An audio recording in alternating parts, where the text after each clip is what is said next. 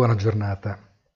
Un lunedì sbiadito non impedisce al Nasdaq di toccare comunque un nuovo massimo spinto dalle rose attese per gli utili di Apple.